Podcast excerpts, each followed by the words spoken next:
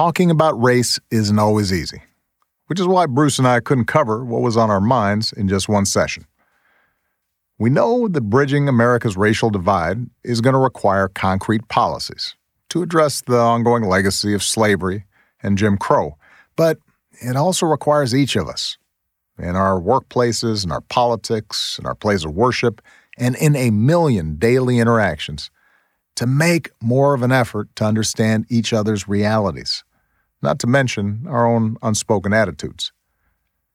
As a lot of us have learned, whether from a childhood like mine of growing up different, or a lifetime partnership like Bruce had with the big man, Clarence Clemons, whether from the great old protest songs or the new kinds of protest movements across the country. That kind of reckoning can be uncomfortable, even, or maybe especially, when it's with the people we love.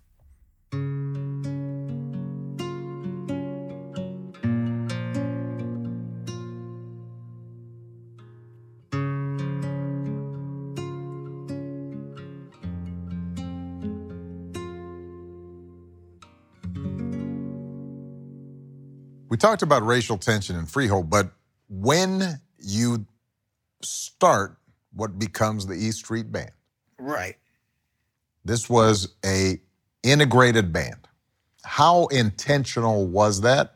Or was it a matter of just, man, I'm trying to get the best musicians I can. This is the sound I want. The integrated aspect of the East Street Band obviously was when I saw Clarence. Clarence was just great. You know, he just had a sound that raised the roof.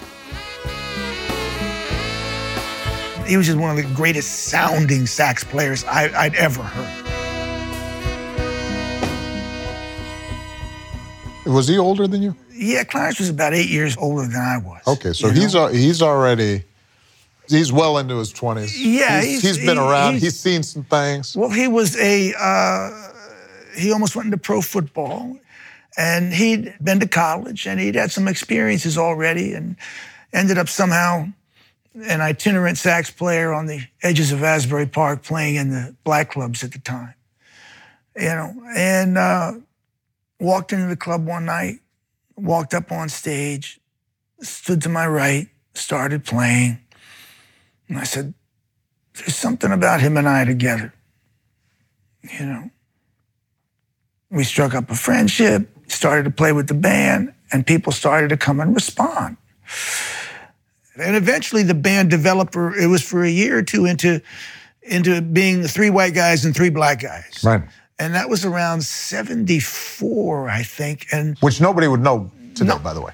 and I mean, I, I don't know, No. and I didn't know that because look, I, I hate to date Yeah. you, brother, but born to run, I was still you're a child. I was in high school. so, so I didn't know uh, that that you know you've got half black, half white band. Like I knew the average white band was all white. Well, those are some Scottish guys, good. and those guys could jam, by the way. That's they could. Loved, loved them. They're outstanding. You knew Earth, Wind, and Fire were all black guys. But part of the reason that I wouldn't have necessarily known that is not only did you not have, obviously, the internet and, and video, but music was still pretty, there, it was categorized. Very much. And we had a primarily white audience. Right. You know, And, and, and Clarence isn't on the cover of Time magazine, right? No. So it's it's it's Bruce Springsteen looking all with his curly hair, looking cute, you know, with his, his bandana and all that. You know, how was the power balance inside the band? Because I'm assuming every team, any group has some dynamics. And Clarence, on the one hand, is very he's a an iconic figure in the East Street Band, but he's also still a side man, and you are still the front man. You know, I, I always used to talk about how I did notice early on when black folks did start appearing in, in you know bigger roles, Yeah. they were still always like the second guy, right? it's a funny thing because it was a dynamic that both it both happened naturally and we contrived together at some point, you know, Clarence and I. And there was a moment when I said, hey, see, you know, tomorrow night when I go to the front of the stage and I play this, come on up with me and play it next to me. And we took those steps the next night. It's like and, a buddy movie on yeah. stage. And the crowd went crazy. Mm-hmm. There was an idealism in our partnership where I always felt our audience looked at us and saw the America that they wanted wanted to see and wanted to believe in. And this became the biggest story I ever told. I've never written a song that told a bigger story than Clarence and I standing next, next to each other on any of the thousand and one nights that, that we played. He lent his power to my story, and uh, like I said, the story that we told together, which was about the distance between the American dream and American reality. But part of what you're describing also, though, is he provided something to you personally and to the band that helped capture what would end up being your sound, your uh, spirit. Yeah, but what you're also saying though is, is that at some level, look, uh, here's an older black man who's been hustling out there for a long time. Yeah, different. He, he's he's got he's got a, he's got to hook up with a young white teen, an old skinny white kid who yeah. is less experienced than him.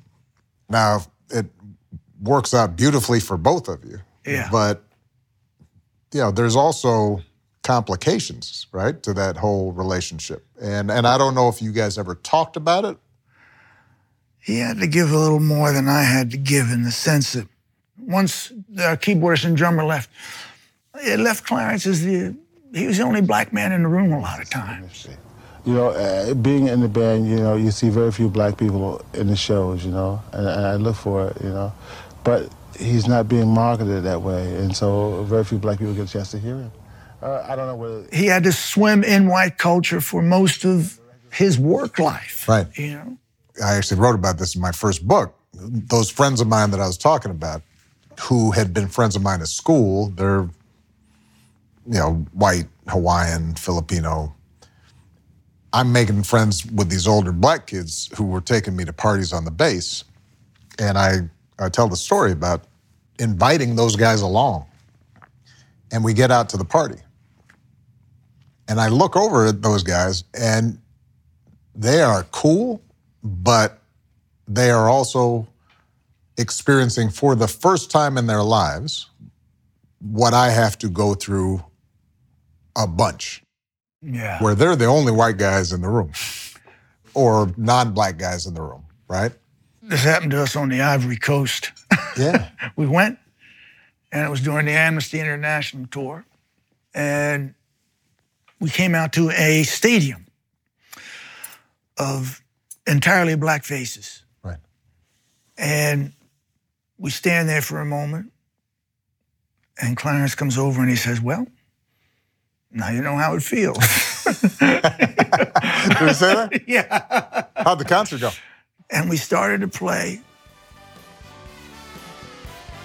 And it was about 60 seconds of everybody just kind of staring into each other's eyes. And then the place exploded. exploded.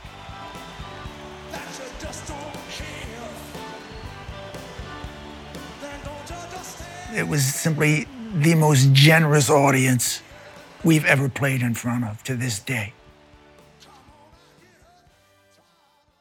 But Clarence had to it, it, was difficult for him and it was painful for him at, at, different times. And we did talk about it, usually on, on evenings when, for some reason or another, we were reminded of it. Such know? as? Um, well, Clarence and I went out one evening to a local club, a friend of his. And I was watching the band. Next, next thing I see Clarence is at the front door, and there's a scuffle going on. And we go up and and uh, Clarence has got a couple of guys pinned down, and the owner has got a, a guy pinned down, and everybody breaks apart. And the owner obviously throws them out. On the way out, one of the guys says the N word, you know. Um, it was funny, you know. Clarence, he had been around. He was a pretty worldly guy, but he disappears. And I go out in the parking lot looking for him because I, I don't know where these other guys have gone. I don't know where he might have gone. And he was just standing on near the hood of a car, just and he looked at me. I remember I said, Brucey, why did they say that? I play football with those guys every Sunday. Same people. Why did they say that? And rather than saying, you know, well, they're assholes, or, or, or, I just said, I don't know. I don't know what that's about. You know, Where does it come from? Yeah. And, Where, and and and why why would you pull that out? Because the same thing happened yeah. to me. Listen, when I was in school, I had a friend. We played basketball together, and one time we got in a fight, and he called me a coon. Uh. Now, first of all, ain't no coons in Hawaii, right? So, it, it, you know, it's one of those things where he might not even know what a coon was. What he knew was, I can hurt you yeah. by saying this. and I remember I popped him in the face and broke his nose. And, and we were in the locker room. Well done. And suddenly blood's pouring down. And it was just reactive. I just, yeah. I said, what? And I popped him. And he said, why'd you do that? and I explained to him, I said, don't you ever call me something like that.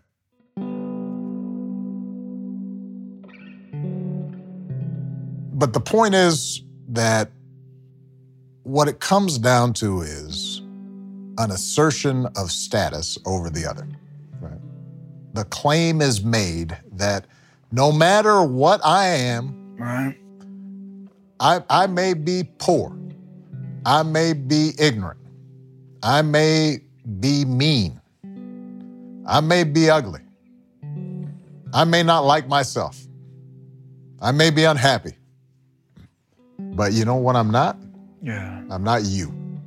And that basic psychology that then gets institutionalized is used to justify dehumanizing somebody, taking advantage of them, cheating them, stealing from them, killing them, raping them, whatever it is. At the end of the day, really comes down to that. And in some cases, it's, it's as simple as you know, I'm scared I'm insignificant and not important. And I this thing is the thing that's going to give me some importance.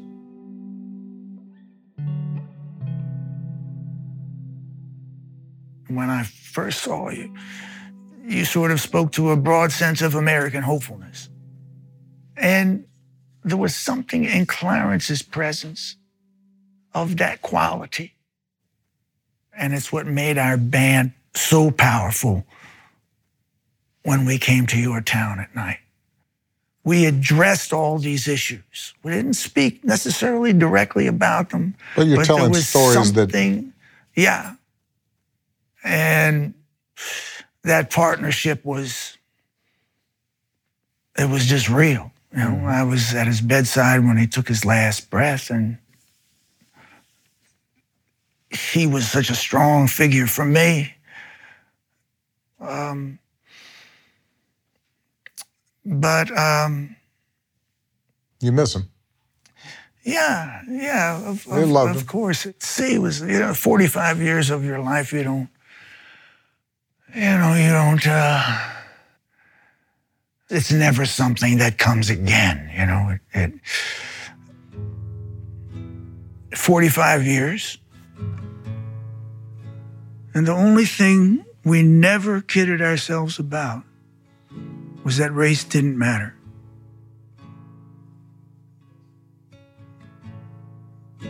We lived together. We traveled throughout the United States. And we were probably as close as two people could be.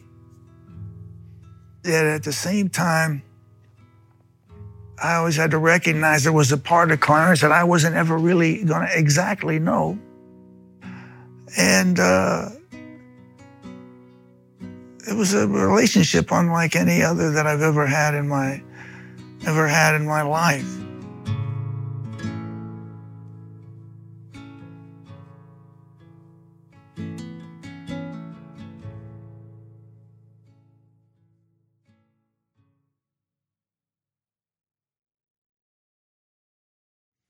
After George Floyd's murder, I started reading James Baldwin. And this passage always stuck with me. White people in this country will have quite enough to do in learning how to accept and love themselves and each other. And when they have achieved this, which will not be tomorrow and maybe never, the Negro problem will no longer exist, for it will no longer be, Be necessary. needed. Yeah. Yeah. The legacy of race is buried, but it's always there, right? Mm-hmm. It's it, it's depending on the community you're in. It's it's how far near the surface it is is not always clear. You know, I think a lot of black folks always talk about how what's hardest is not dealing with a Klansman. That you know. That you can figure out. You are prepared and you are geared up. What cuts is people who you know aren't bad people. And the fact that that card is still in their pocket and that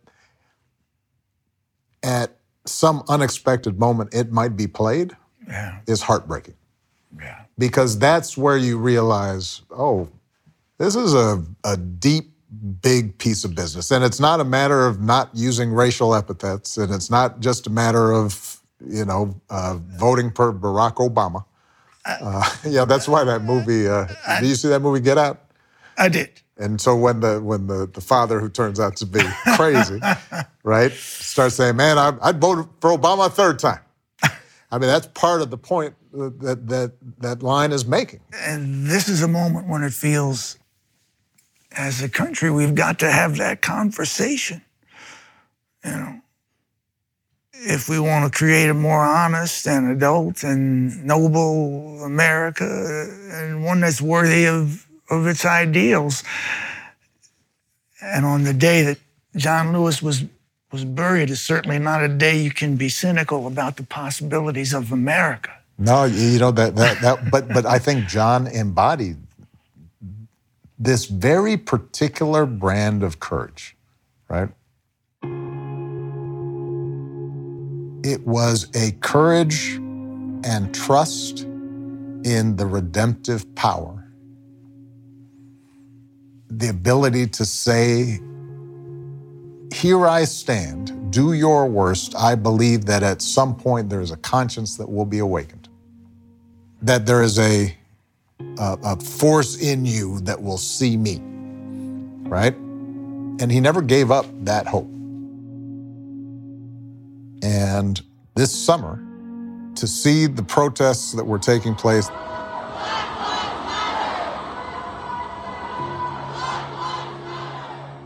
I told John, and I said this in the eulogy John, these are your children. Yeah, they might not have known it, Yeah. but you helped give birth to that sense of right and wrong in them. You helped infuse them with that expectation that we're better than we are. You know, my mother used to say sometimes, if I wasn't acting right, she said, Listen, I don't necessarily care if you believe in what I've told you to do, Right. but if you do it often enough, that's who you're going to be. Uh, and I think that there's a little bit of an element of young people saying, You've told us this is who we're supposed to be, that all people are equal and we treat everybody with respect. And, Right. and you've told it to us often enough that maybe you didn't even believe it, but we now do believe it. And we're going to force you to adapt your behavior and your policies and your institutions and your laws to what you told us was true. Because you know, you may have been painting a fantasy to make yourself feel better, but we believed it. And now we're going to try to make it true.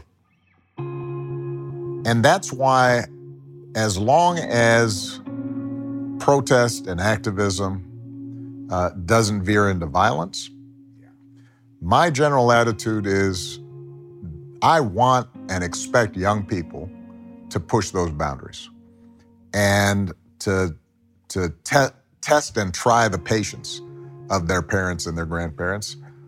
And, you know, uh, I, I remind young activists that I meet with, I said, look, uh, if you want my advice about how you can get a law passed or get enough votes to put empower people, I can mm-hmm. give you some practical advice. But that doesn't necessarily mean that uh, that should be your goal. Sometimes your goal may just be to stir shit up. Stir shit up. and and and open up new possibilities. How do you hold the same country that sent man to the moon with being the same country of Jim Crow? You don't make peace with that, obviously, but how do you sort of hold that being the same America? I think that it is partly because we never went through a true reckoning. And so we just buried one huge part of our experience and our citizenry in our minds. Now, you mentioned that a reckoning hadn't taken place. So here we sit today where it feels like a reckoning is being called for. You know, is the country ready to deconstruct its founding myths, its, its mythic stories, its mythic history, or is it prepared to consider reparations? Do you think we're at that place right now? So, if you ask me theoretically, are reparations justified? The answer is yes there's not much question, right? That the wealth of this country, the power of this country, was built in significant part, not exclusively, maybe not even the majority of it, but a large portion of it was built on the backs of slaves. The, the White House, my, uh, they built they built uh, the, the house I stayed in for a while. What is also true is that even after the end of formal slavery and the continuation of Jim Crow, the systematic oppression and discrimination of Black Americans resulted in Black families not being able to build up wealth, not being able to compete.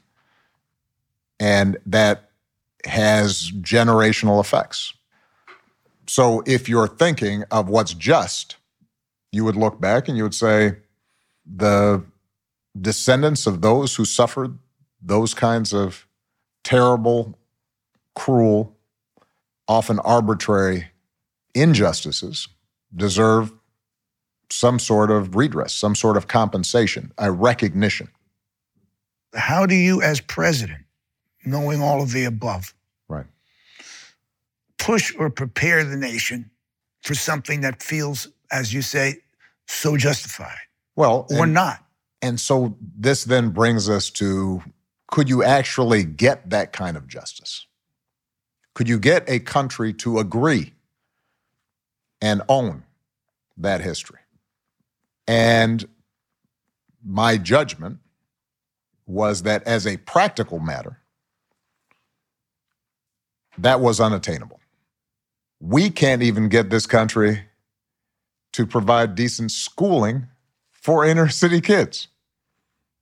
And what I saw during my presidency was that the politics of white resistance and resentment, the talk of welfare queens, and the talk of the undeserving poor, and the backlash against affirmative action.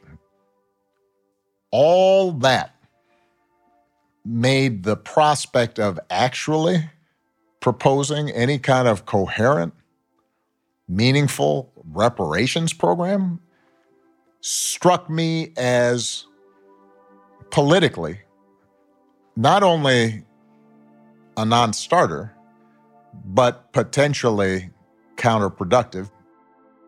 And it's perfectly understandable why working class white folks, middle class white folks, folks who are having trouble paying the bills or dealing with student loans or you know don't have health care where they feel like government has let them down wouldn't be thrilled with the idea of a massive program that is designed to deal with the past but isn't speaking to their future.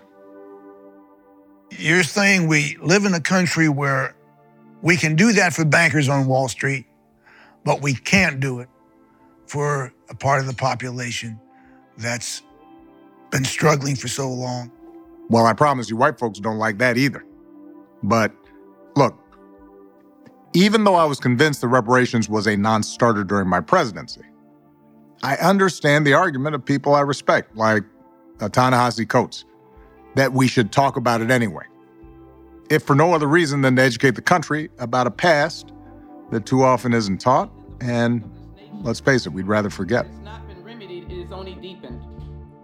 And H.R. 40, the Commission to Study and Develop Reparation Proposals, is the answer to the original sin. Uh, it is, in fact, And it goes back full circle to everything we've been talking about the bridge between America as it is and as we mythologize it to be. The only way that you can bring those two things together is to do an honest accounting and then do the work. I'm not willing, and I know you aren't either, to abandon the ideal because the ideal is worthy. Mm-hmm. But the ideal, this more perfect union of ours, is far from where the reality has been. Mm-hmm. And and so there's some who argue, let's just get rid of the ideal. I, I think you need a North Star. You need some place to point to. I'm completely with you on that. But what I also think is you you can't get to where you want to go if you don't know where you are. Absolutely. First thing is to get your current coordinates. And I think what I've been shocked about recently is finding our current coordinates were not quite as as As firm. as firm as I thought they were. you know, You thought we'd already we already we had already passed uh, some of those landmarks. And, I thought the marching in the polo shirts with your tiki torches. I thought that that was kind of over. You know. yeah, Uh, yeah, yeah. You thought you thought we weren't debating Nazism anymore. Yeah, that sort of that just Thought that those- was settled those- back in those- 45? Those little things, you know. Yeah. I I'd been led to believe like, well, you know, and and so to find out that these are not just, you know, meandering veins in our extremities, but that continue to be an aorta uh, running through the heart of the country, that that's that that's a call to arms and and uh, you know let's know obviously how much how much work we have left. Yeah. I always say to people, I, I believe in the upward, forward trajectory of humankind, Um, I'm with you on that. but I do not believe that it is a straight and steady line. It's I- very crooked. I think it, you are zigging and zagging, and That's you go right. backwards, and you do some loops. the arc of uh, And- the arc of history was that it? The Yeah, arc, our arc of the moral universe Yeah. is long. It bends towards justice, but not Right. in a straight line, Not in a straight line. you can bend down, and and and that's been true uh, throughout our history.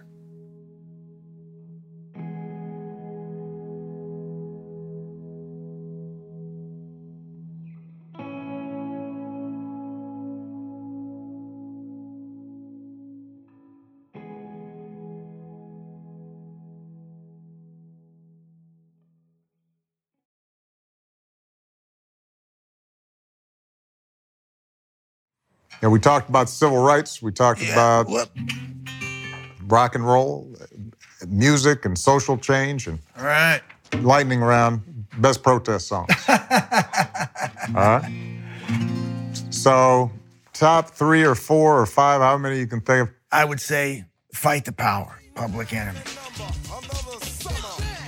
That is I a great song. say Anarchy in the UK, The Sex Pistols, or God Save the Queen. It's a great, those are great protest songs. Maggie's Farm is a great protest song. Fabulous. I ain't gonna work on Maggie's Farm no more. you sound good. I ain't gonna work on Maggie's Farm no more. a change is gonna come. Oh, yeah, I, I love Sam Cooke. Beautiful. I was born That song can make me cry. in a little tent. There is something about when he starts singing. The river I've been The historical pain that's in it, and yet It's been a the elegance and generousness of his voice. long time coming, but I know. And Billie Holiday singing Strange Fruit. from the poplar tree. Boom, to the top of the list, you know?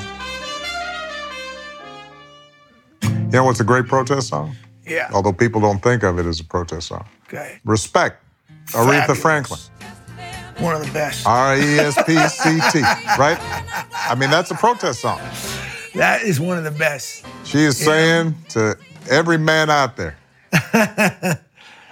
get your act together. That is one of the best. That's for sure. But it's not, you know, it, it's it's not it's not a it's not a lecture. No. I think my my favorite protest songs are the ones that captured captured spirit more than than any particular particular diatribe or a, a No, that, that that doesn't work. you know that that that doesn't work. But um, Well, you know, here's a good example. 41 Shots is about a very specific event that happened. And, and, and by the way, we should remind everyone what happened. You know, it's a sign of our age that although the story sadly has been repeated many uh, times. many times uh, since then, uh, a lot of folks may not remember exactly what happened. Well, Amadou Diallo was an African immigrant who, uh, in a case of mistaken identity, uh, was stopped by the police. He he was in his vestibule of an apartment building. He went to reach for his wallet and was shot 19 times, 41 total shots being fired by the officers who were acquitted. And, and, and, and important for context, these officers were in plain clothes. That's right. So Diallo doesn't even necessarily know why these four guys are telling him to stop and suggesting that they're somehow got business with him. Possibly not. But but where the song came from was this incident occurs and I start to think about it. I go, okay, skin. Skin is destiny. You know, um it's like what a privilege it is to forget that you live in a particular body. White people can do that. Black people can't do that. So that was what was at the center of that piece of music. And the rest was addressing our mutual fear of one another. It all starts with fear. Hatred comes later, but it all starts with fear.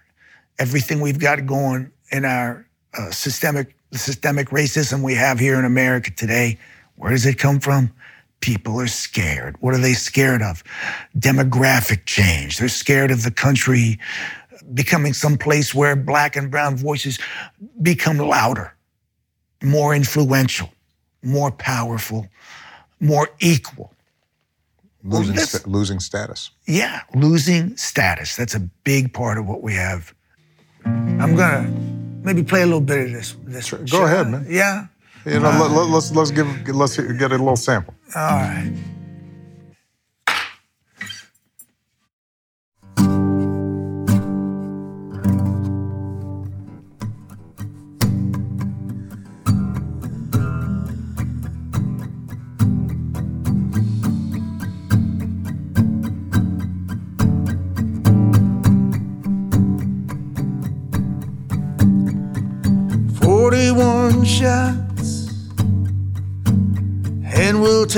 That ride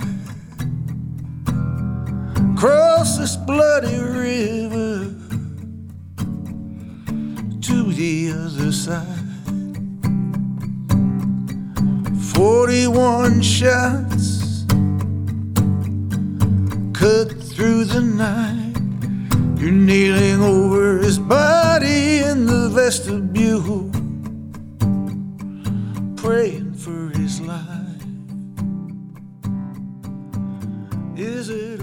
Did you get any kind of reaction after you wrote that? There was some booing. We took a lot of heat from the police after, for, for several years after that. There were some police officers giving us the New Jersey State Bird, which I always felt was a result of, of not listening to it, really. You know.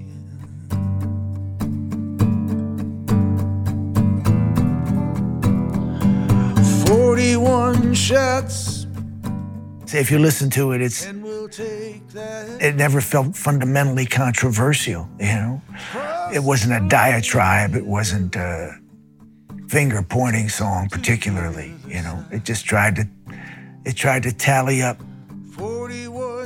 the human cost and what we all pay for in blood of those kinds of killings and murders that go on day after day. I mean, this song is 20 years old. This song is 20 years old. Is it a night? Is it a wallet? This is your life. It ain't no secret. It ain't no secret. No secret, my friend. Can get killed just for living. You can get killed just for living.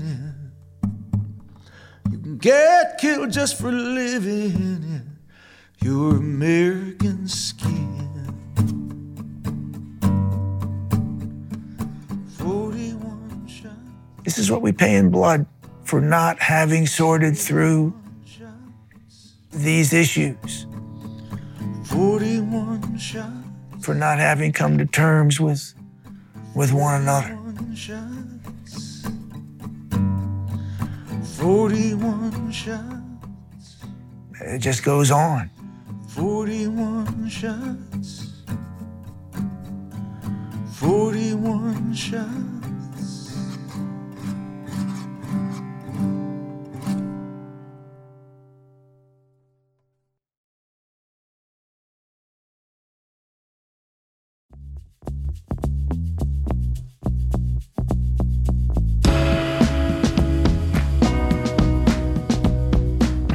Renegades Born in the USA is a Spotify original, presented and produced by Higher Ground Audio in collaboration with Dustlight Productions. From Higher Ground Audio, Dan Fierman, Anna Holmes, Mukta Mohan, and Joe Paulson are executive producers. Carolyn And Adam Sachs are consulting producers. Janae Marable is our editorial assistant. From Dustlight Productions, Misha Euceph and Arwen Nicks are executive producers. Elizabeth Nakano, Mary Knopf, and Tamika Adams are producers. Mary Knopf is also editor. Andrew Eapen is our composer and mix engineer. Rainier Harris is our apprentice. Transcriptions by David Rodriguez. Special thanks to Rachel Garcia, the Dustlight Development and Operations Coordinator. Daniel Ek, Dawn Ostroff, and Courtney Holt are executive producers for Spotify. Gimlet and Lydia Polgreen are consulting producers. Music supervision by Search Party Music. From the great state of New Jersey, special thanks to Jon Landau, Tom Zimny, Rob Lebret, Rob DeMartin, and Barbara Carr. We also want to thank Adrian Gerard, Marilyn Laverty, Tracy Nurse, Greg Lynn, and Betsy Whitney. And a special thanks to Patti Scialfa for her encouragement and inspiration. And to Evan, Jess, and Sam Springsteen. From the District of Columbia, thanks to Christina Shockey, Mackenzie Smith, Katie Hill, Eric Schultz, Caroline Adler Morales, Merone Hailemeskel, Alex Platkin, Kristen Bartoloni, and Cody Keenan. And a special thanks to Michelle, Malia, and Sasha Obama. This is Renegades, born in the USA.